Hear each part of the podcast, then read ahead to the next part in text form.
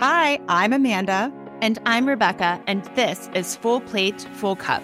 We're startup leaders turned executive coaches who believe that you deserve to be wildly successful and wildly happy. We interview trailblazing entrepreneurs, business leaders, and creatives so you can peek behind the curtain of how they got where they are today and start carving your own path towards success. Each episode shares personal stories as well as actionable takeaways that you can apply to begin living a more joyful and fulfilling life. Join us to learn how to scale your business, harness your power, and fill your cup. If you like what you hear, subscribe, leave a review, and share with a friend. Thanks for listening. All right. Hi, everyone, and welcome back to the Full Plate, Full Cup podcast. We are so excited today to have a very accomplished guest. And I'm not going to waste any time. I'm just going to dive right in and let you know who is here. So, Dr. Darshan Shah is a health and wellness specialist, well known board certified surgeon, published author, tech entrepreneur, and the founder and CEO of Bodology and Next Health.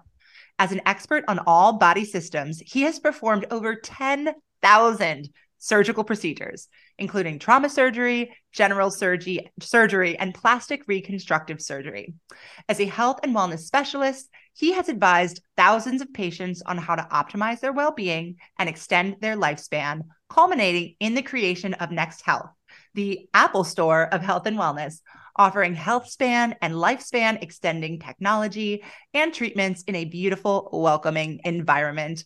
Welcome, Dr. Shah. We are so happy to have you here with us. Thank you for having me, you guys. Is so much yeah, fun. Yeah, absolutely. so, Rebecca and I got to meet you, as you know, at uh, an event for entrepreneurs here in New York City. And we were blown away, honestly. Like, I took home so many tips from that event. And what also really stuck with us was your personal health journey. So I'd love for you to share with our audience a little bit of what you shared at that event, where you were at your kind of personal low point in terms of your own health and what the journey has been from there.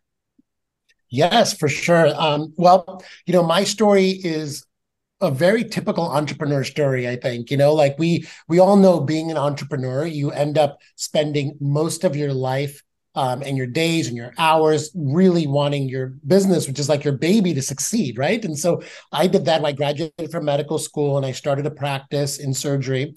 And um, surgery it happens all hours of the day and night and so i was working 14 16 hour days sometimes um, and when you work that much you tend to deprioritize important things like sleep and food and rest and all of those things. And i was i was a victim of that that entrepreneurial journey where you know things just picked up really quickly. I had a lot of responsibilities. I was wearing a lot of hats and i got myself a really big business and and um, a really a business that I'm proud of, but I wasn't proud of what I'd done to myself in making that business. And what happened was I ended up um, being at the most unhealthy state of my entire life. And, and, you know, being a physician, you think I know how to be healthy and stay healthy.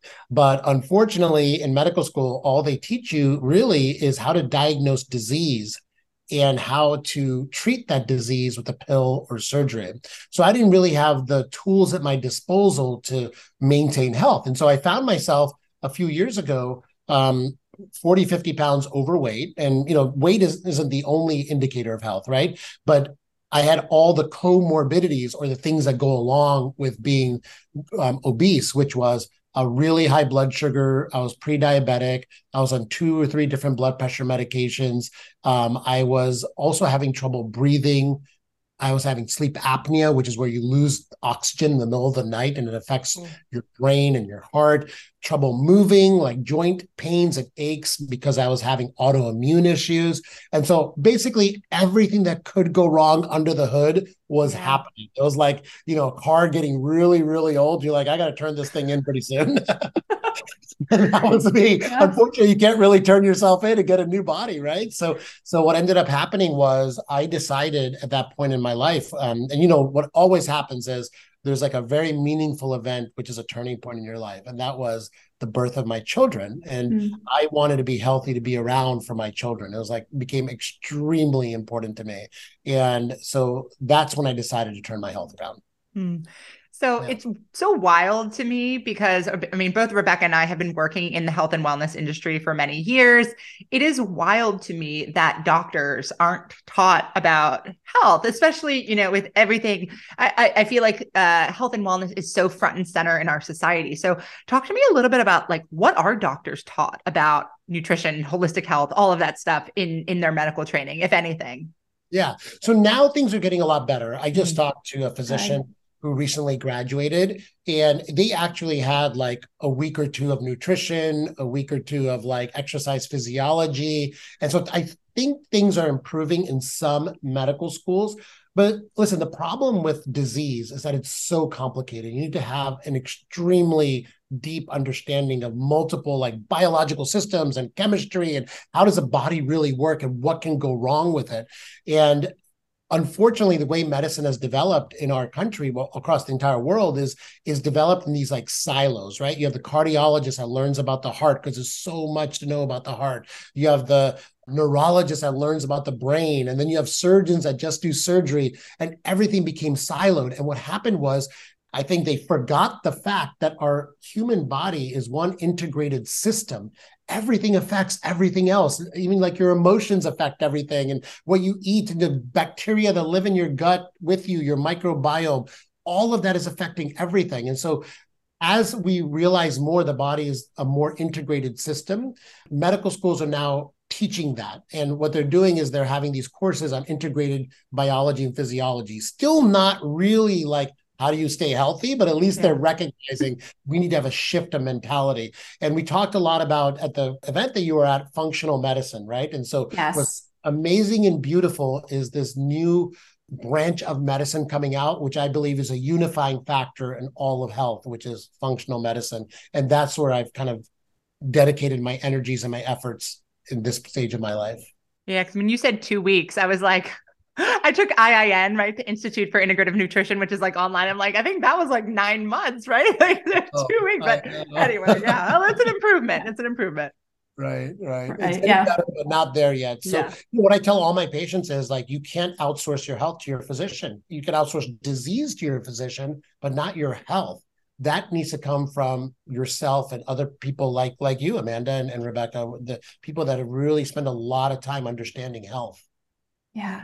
And you mentioned this phrase functional medicine. And I remember when we were at this event, you asked if anyone in the audience knew what functional medicine was. My assumption is that most people there had heard of it, but I recall that no one was able to define it. So would you mind defining functional medicine for all of our listeners? Yes. Okay. So functional medicine is the opposite of Western medicine. So Western medicine is you diagnose a disease, it's like whack-a-mole. It's like, oh, I have this symptom. Well, here's a pill for that symptom. I have this, I have a headache. Here's a pill for your headache. Oh, now my now my stomach hurts because of that pill. Oh, well, here's a anti uh, stomach pain pill. You know, like you're just whack-a-moling disease states and symptoms all the time. And what functional medicine does, it takes a completely different approach. The approach is what is causing all of your symptoms? What is the root cause of disease? Because if we can figure out what is the root cause of your particular problems, you'll fix not only all the symptoms, but everything else in your body and physiology will get healthier. So, functional medicine is basically a different approach to your health and disease that incorporates investigating and treating the root causes. So, what are some of the root causes of disease?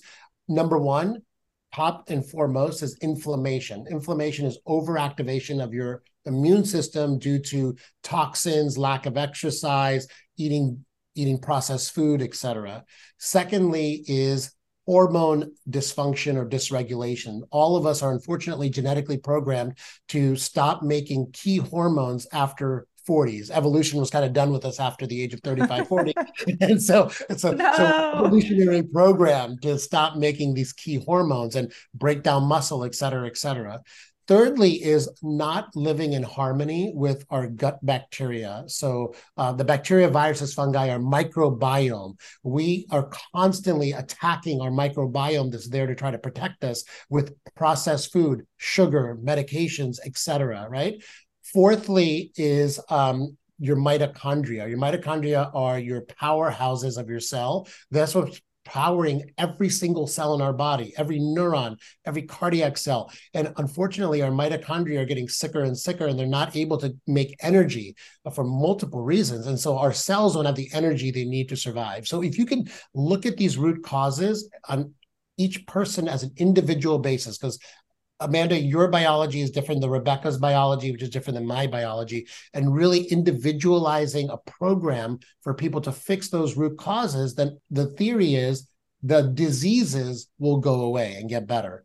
And that theory is proven in patient after patient after patient after patient. Like you, you can, and happen to me myself, right? Like I treated the root causes. I got rid of high blood pressure. I got rid of high sugar. I got rid of obesity. I got rid of, you know, liver issues, all this stuff, autoimmune disease, instead of like taking an immune suppressant medication and three high blood pressure medications, the root cause treatment fixed all of that.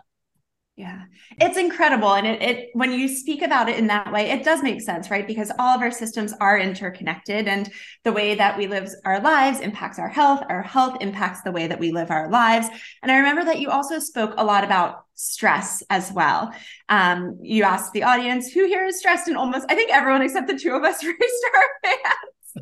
Which is kind of which is kind of silly but you know um, reducing stress in your life is a lot of work within itself right? And a lot of a lot of hard decisions. So you know when you were at your unhealthiest how did your physical health impact your career and job performance going back to this idea of interconnectivity? Yeah.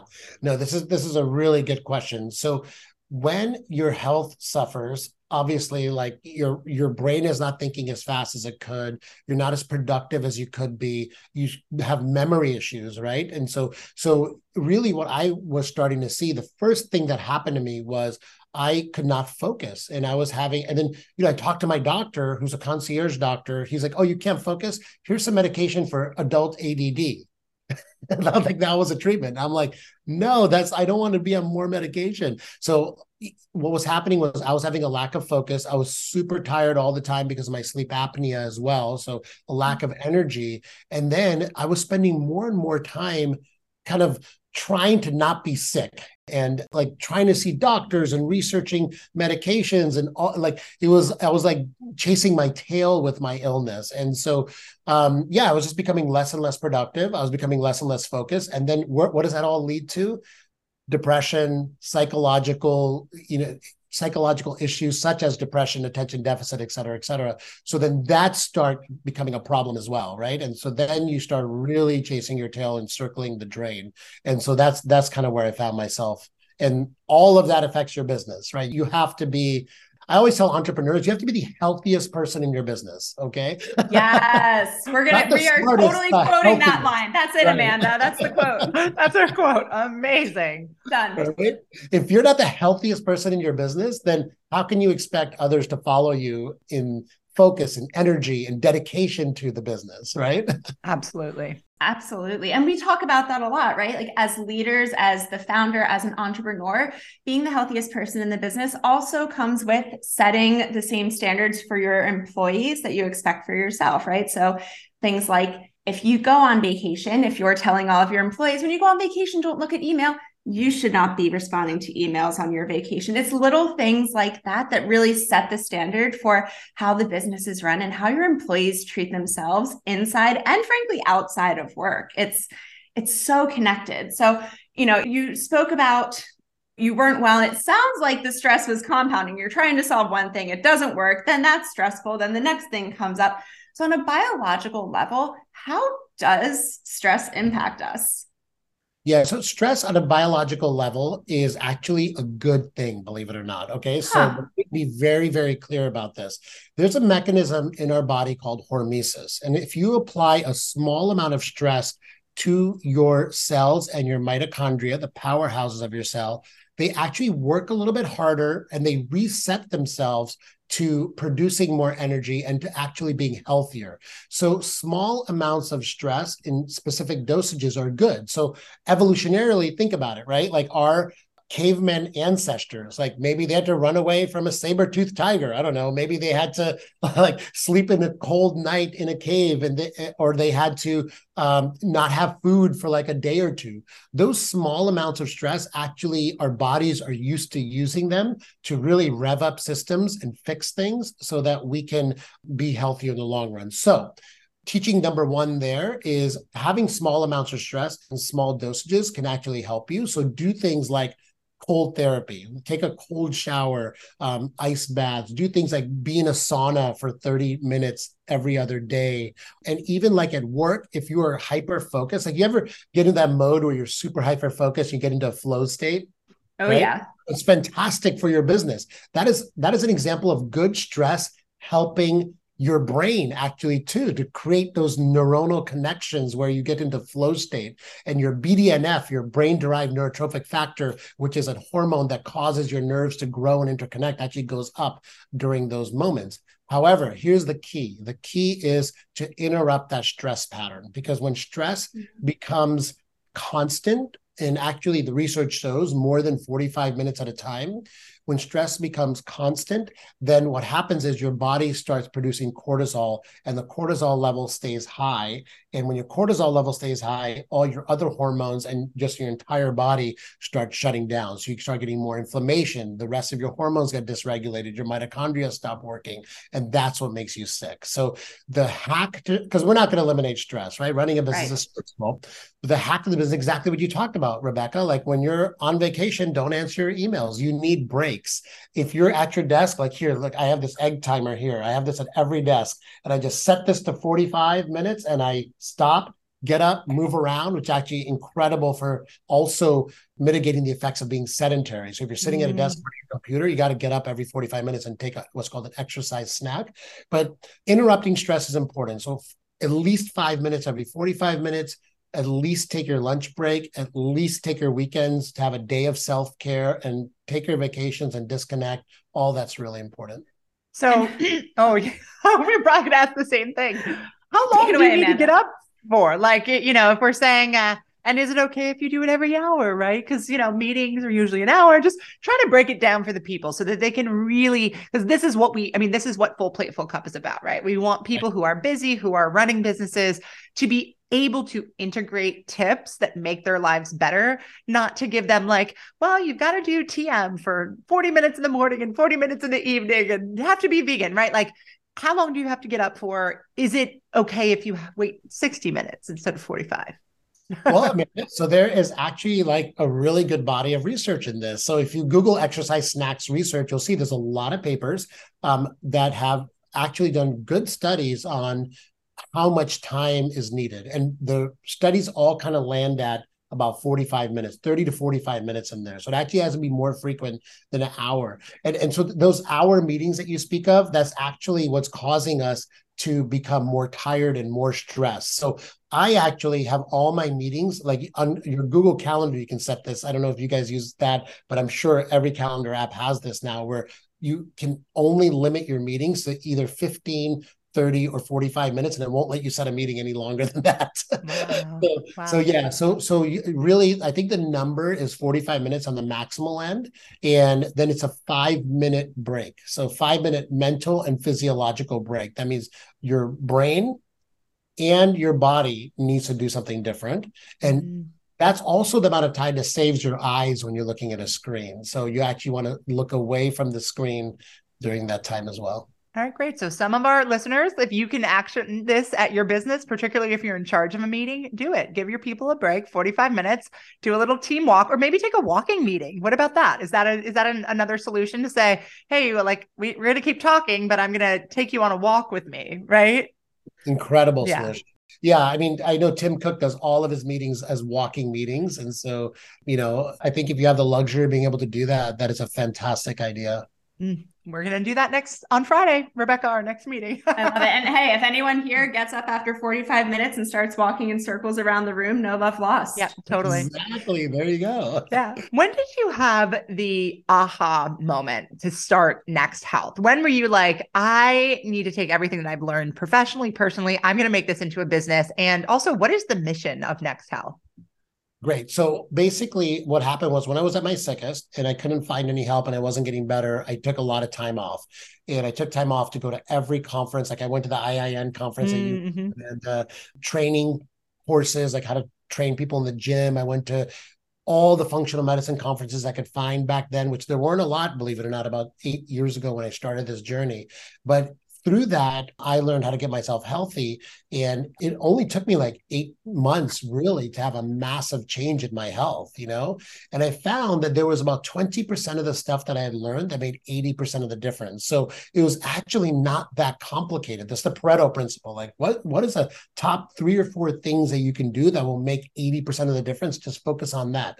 And so when I was able to get myself healthy and then also was talking to a lot of my patients on how to get healthy before their surgery and it was working for them, the aha moment was, wait a minute, like why is no one doing this? Like, let me, I, I, need to be able to spread this message. And so that's when the aha moment came to start Next Health. And Next Health, I call it a health optimization and longevity center. So it's kind of like the opposite of a doctor's office. You don't go when you're sick, you go when you're mostly healthy and you feel like you just want to stay healthy and you want to improve your life. Now, we do take care of sick people because we have a functional medicine approach, but we want to get them healthy from, you know, like that grounds up root cause mentality. And so mm. the mission of Next Health is to spread the word and give people a place to go to add health and wellness on a different level to their routines. So at Next Health, we have kind of like a little biohacking center. We have cryotherapy, heat sauna, ozone therapy, um, hyperbaric oxygen therapy.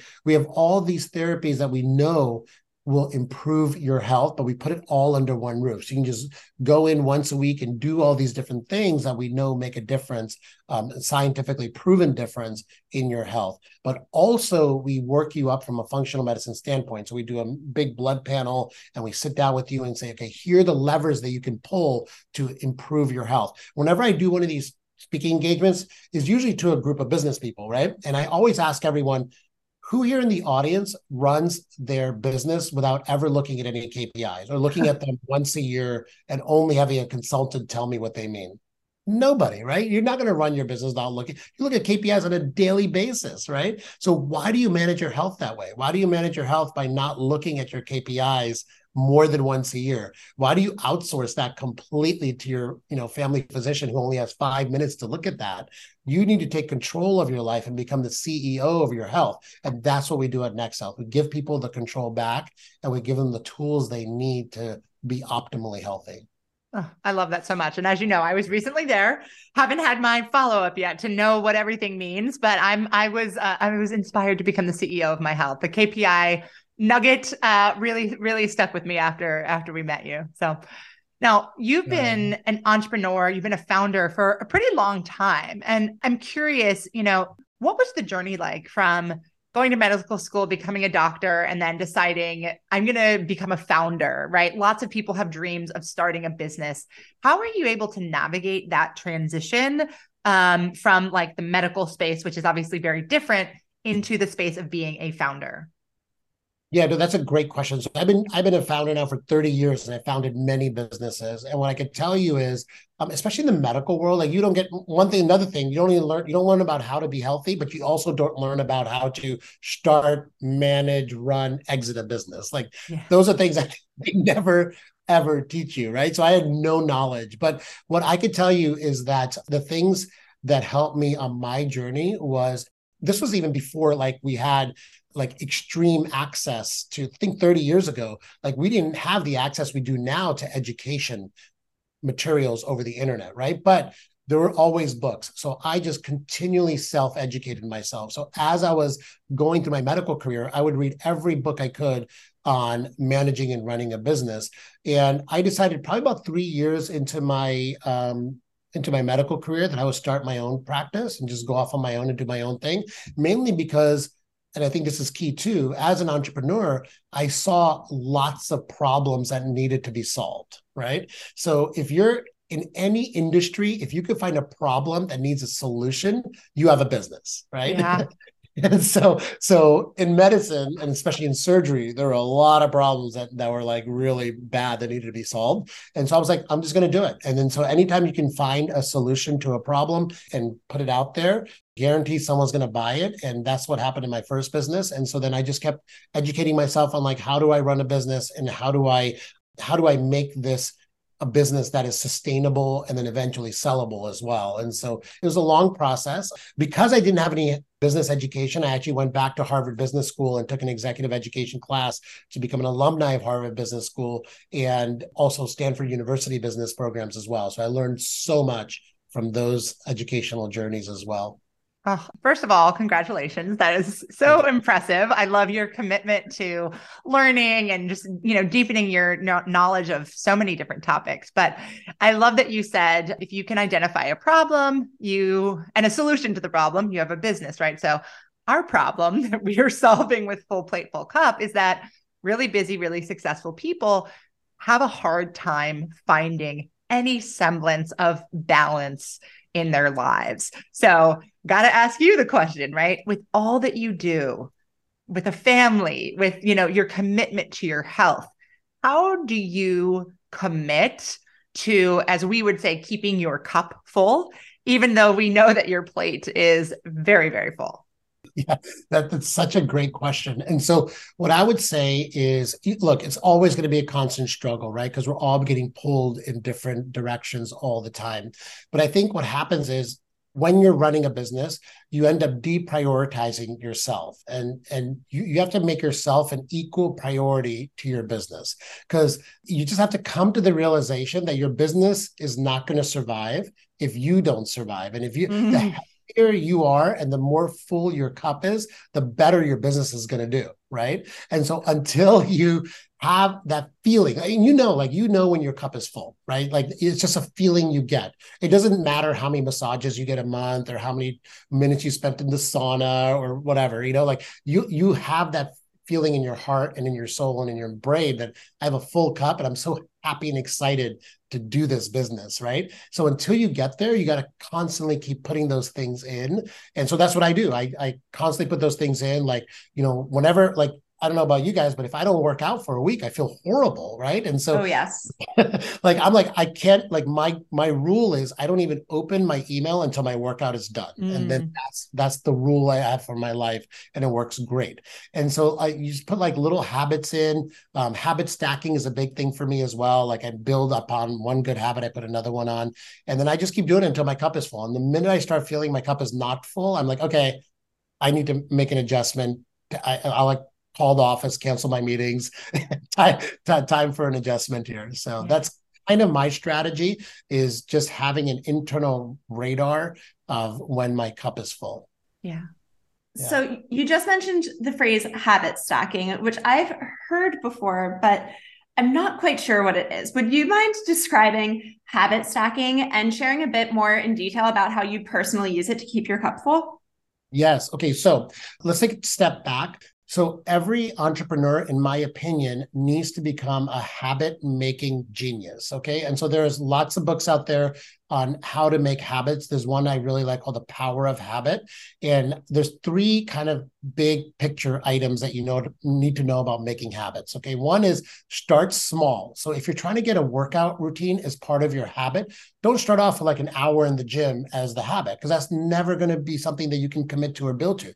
Just start off with like, I'm going to do five push-ups a day right? And then automatically once you start doing five push-ups a day you're going to want to do 10 then you're going to want to do 15 then you're going to want to add some sit-ups to it and then you're going to want to add a run to it and like that's how you build upon it so number one start small number two is habit stack and habit stack means once you have a habit in place put another one right after it so morning routines are perfect examples of this so for example i started my morning routine with just a cup of coffee every morning, a cup of black coffee. Then I put MCT oil in it. Then I bought this thing called a five minute journal and i fill this journal out for five minutes every morning which helps with visualization and positive attitude etc and then i started adding in on top of that was that exercise routine five push-ups 10 push-ups and that's habit stacking. Because what'll, what'll happen is you know you'll dedicate more and more time to this routine and you just fit in as many things as you can into that time period that you have. And then the last thing about making good habits is for every good habit you have you want to give yourself a reward after it. So you have something that you look forward to right? So whatever you do your morning routine there should be some little reward at the end of it I mean, part of it's going to be just feeling great that you got it done. But if you give yourself that reward, it's it's um, even it'll ingrain it into your brain that um, that this is something that you that you want to keep doing, right? Yes. What what made a reward look like? Ah, okay. So a spoonful of peanut butter Amanda. We were, we were just before we started recording, uh, Dr. Shah and I were uh, reminiscing over our love for a spoonful of peanut butter as just like the perfect little satiating treat with almost no guilt. Right. Unless you're sensitive to peanut butter, which I just found out that I am. So yeah. You still have a jar to finish, Amanda. It's all good. I do right. So something that you know is going to make you happy and something that you know that you kind of will look forward to. Um, you know, even just like going outside in nature for a few minutes and and just doing a breath work. Like that could feel so good and I think it's personalized for everybody and there's different rewards you can make for yourself, but those are like easy examples. I love that. I love the idea of getting outside, right? Yeah. Easy. So right something that I've learned from you that was quite shocking to me and that I imagine would be quite shocking to a lot of people is what optimal exercise looks like. So, mm-hmm. especially, so I'm in my mid 30s. A lot of our listeners are in their mid 30s, and we came into adulthood during a time when it was like you need to hit the gym for two hours, you need to go to your SoulCycle class, and then your power yoga class, and then this and that, right? And we, a lot of us were overworking our bodies, myself included. And so when you shared what optimal exercise looked like, it blew my mind. Would you go into that in a bit of detail for our listeners? Yes. So I think you said one thing that's key. We know unequivocally in the science that you need a much smaller dose of exercise than what we've been doing for the last few decades. So, like all these hour long workout ses- sessions on a treadmill machine or you know in spin class or spending an hour and a half lifting weights like it's just a complete overdose of exercise. And when you overdose on exercise i see this in my athlete patients all the time your inflammation levels go through the roof your joints start breaking down. It's actually deleterious to overdose on exercise for most people. Now that doesn't mean like don't do the marathon or don't do the triathlon. Like people need things to train train for and give themselves a goal. But that's different, right? You don't have to do that level of training every day for the rest of your life. You really just need a much, much smaller dose of exercise to be healthy. And the research on this mostly comes from the research on HIIT, high intensity intermittent training. And it's very clear you only need a minimum amount of exercise per day to have the same effects on your physiology, things like your VO2 levels, your muscle mass, your fat mass, all of that on a on a daily or every other day basis. So let's dive into that a little bit more. So um, with HIIT high intensity intermittent training, you need about 20 minutes of that on an every other day basis. That's like almost nothing, right? So one protocol that I like to use that's in the literature that I use for myself is SIT, sprint intermittent training. So that's where you maximize your heart rate for 45 seconds, and then you take a four minute break and you do that three reps, right? So what does that equal to? 15 minutes of exercise a day. That's all. And you can do that on a bike, you can do that on a treadmill, you can do that outside running, you can do that on a uh, whatever machine you want. But as long as your heart rate goes up to max, goes back down to rest for four minutes, and then you do that three times, you're done. And that is almost the same benefit on your VO2 as running hours and hours in the treadmill day after day. you now, just literally changed a lot of people's lives. You gave yeah. a lot of freedom and time back to some folks who, you know, it's different when you're like, I'm so excited to train for this race. I want to, you know, I want to challenge, I want a mental challenge versus like, well, I'm going to get on the treadmill at the gym and put my towel over the numbers so I can't see it and watch Bravo while I pound away, right? Like people aren't doing that for the joy of, of a challenge, right? They're literally like, well, I got to get it in. It's got to be at least 50 minutes, whatever. The thing is, I used to be that person on the the elliptical machine, you know. Oh gosh. Like, I know, which yeah. is so bad for your joints. Anyway, but so hopefully a lot of people will take that to heart and really understand it's like quality, not quantity. Exactly. It's absolutely about quality. And actually, the quantity is harming us, believe it or not. And so, the second part of this is super important, especially after the age of 35, is you have to have some strength training. We are physiologically programmed to break down muscle as we get older for energy, and we have to reverse that trend. And guess what? Your metabolism lives in your muscle your bone stays healthy when your muscles are healthy, so you prevent osteoporosis as well. And your brain is healthier when your muscles are healthy too. So everything's interconnected, right? So you gotta treat your muscles well and you have to put strength training in. So I know so many people that just do like the 50 minutes of cardio and that's it. And to them, that's like health. It's not working. Um, you have to do at least 20 to 30 minutes of heavy weightlifting. So lift weights that are a little bit heavy for you and progressively add on and do that on a every other day or three time a week basis as well. And you only have to do it for 15, 20 minutes as well. I think what's so beautiful about what you shared, whether about exercising, your five minute journal, getting outside for a few minutes, is these are things that are not going to take up half of your day, right? Everyone has three minutes, five minutes, 15 minutes to take small actions that are going to have a huge impact on their health. Exactly, exactly. Like what better thing is there than to like get your time back but make your health better, right? And so you really just like doing some of these things and kind of changing your mindset. Like, you know, like being healthy is not about spending hours and hours and hours trying to be healthy. It's just about doing the right things for the right amount of time. Yeah. So you've already given us so many amazing tips, tricks, et cetera, related to health and wellness. But you know when when rebecca and i attended your your lecture we got to hear so so much more. I mean i did a lot of things after that speech. I bought some things. I you know made my Next Health appointment. But i'm curious of things you haven't shared yet. What are two or three tips that our audience which is time strapped hardworking you know like very busy people can actualize to optimize their health and longevity? Yeah, I'll give you a few, but let me give you some of the ones that'll make the biggest difference. Yes, okay, so we, we all know exactly. So we all know. Let's talk about brain health. We all know that meditation helps our brain, right? However, meditation. I know, man is like yes, and I love meditation. I absolutely do. But meditation is hard for a lot of people, right? True. And so, you know, you, you have to go through lots of different versions. Like maybe you try guided, maybe you try breath work, maybe you do TM, and, and and you finally find something that works. And meditation does take up you know, quite a bit of time, like especially with TM, if you're doing 40 minutes twice a day, that's a lot of time. Most people don't have the time to do that. And it's hard because when you're sitting there and you have a million things on your brain, it's just hard, right? Okay. So what can we do instead that has almost the same effect is a breath work practice. Mm. So hmm. having a five to eight minute, and there's YouTube videos all over the internet about having a good eight minute breath work practice will have almost the same effect as meditation does on your brain. So so try that if you're struggling with meditation. And if you're meditating keep doing it of course, but you know if you haven't even considered any of this try try meditation because you know the benefits for the people that really get to do it on a regular basis and do it right everyone you talk to is like this changed my life. And it does. It changes changes your life right?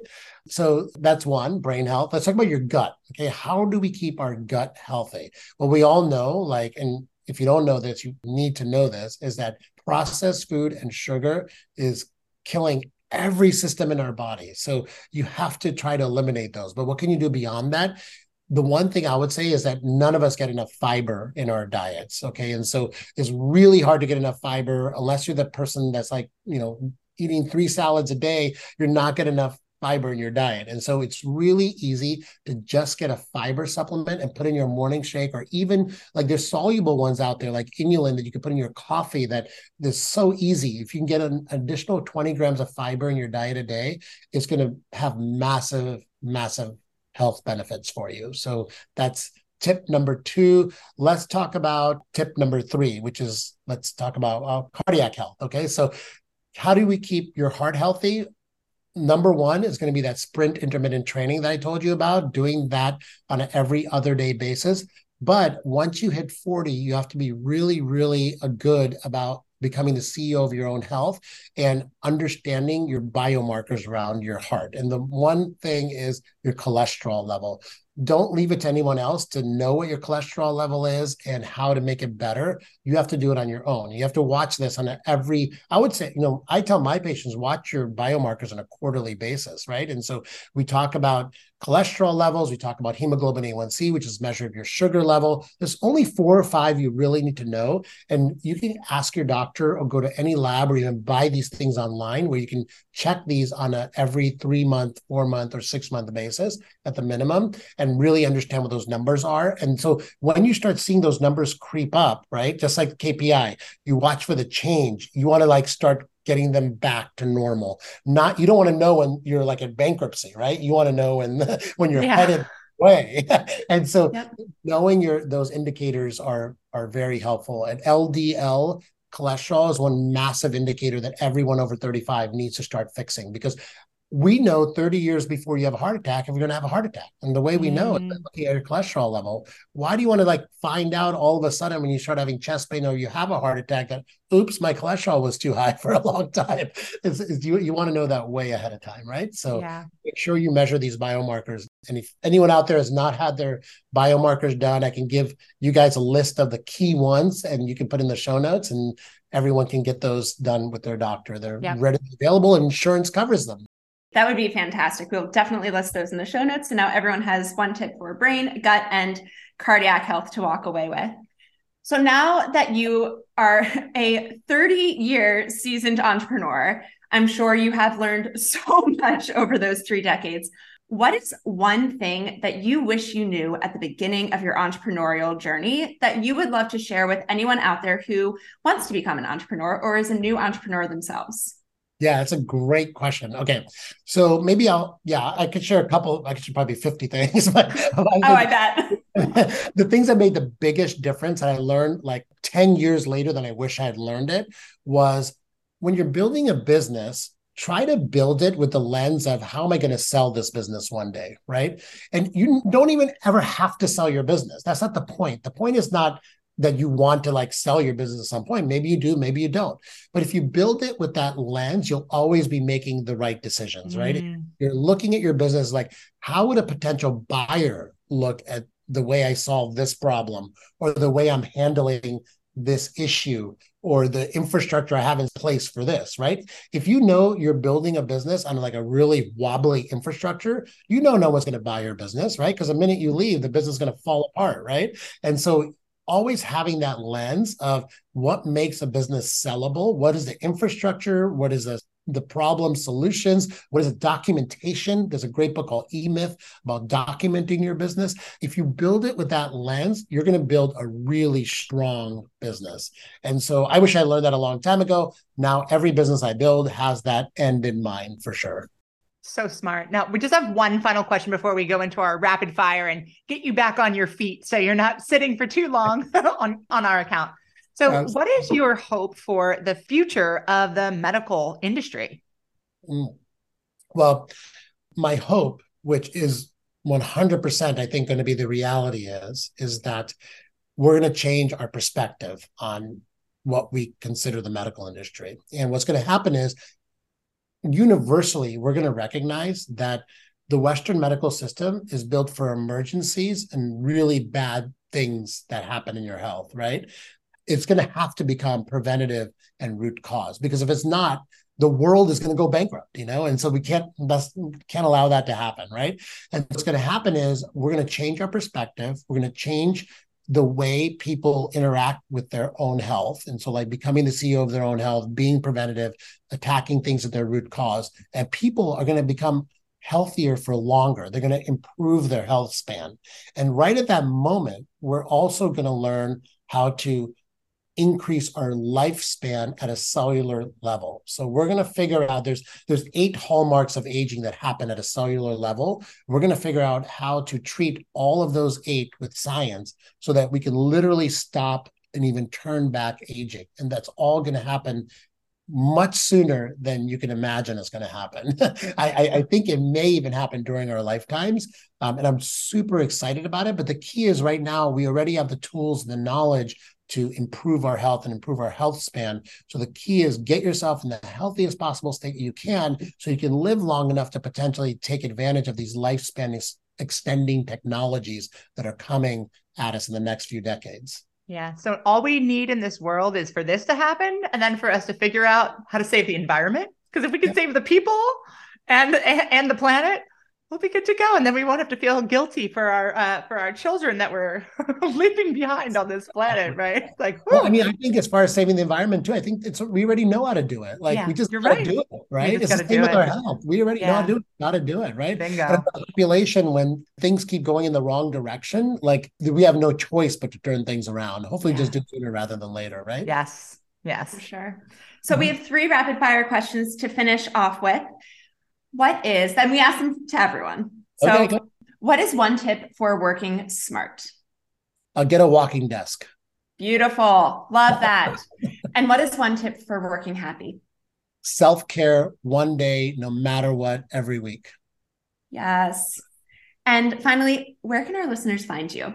Ah, so I have it's at uh, Darshan Shah MD. Um, so I'm getting better and better posting my tips on Instagram. that's amazing. yeah, yeah, and I'm be launching a website too. Is Dr. Shah D R S H A H dot com with all my information on it, all the tips, etc. will all be there. So I have this thing called a wellness wheel. It's the 12 aspects of your health that I showed you. Mm-hmm.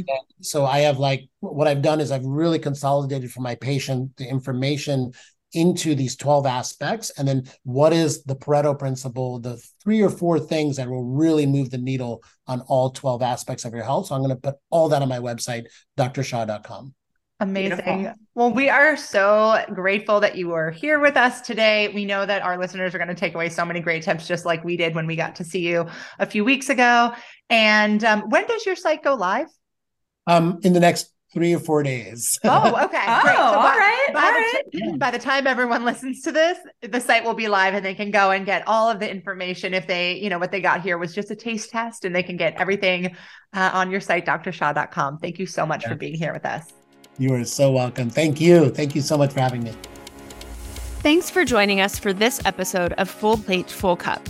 If you found this episode helpful, please make sure to subscribe, leave a review, and share it with a friend.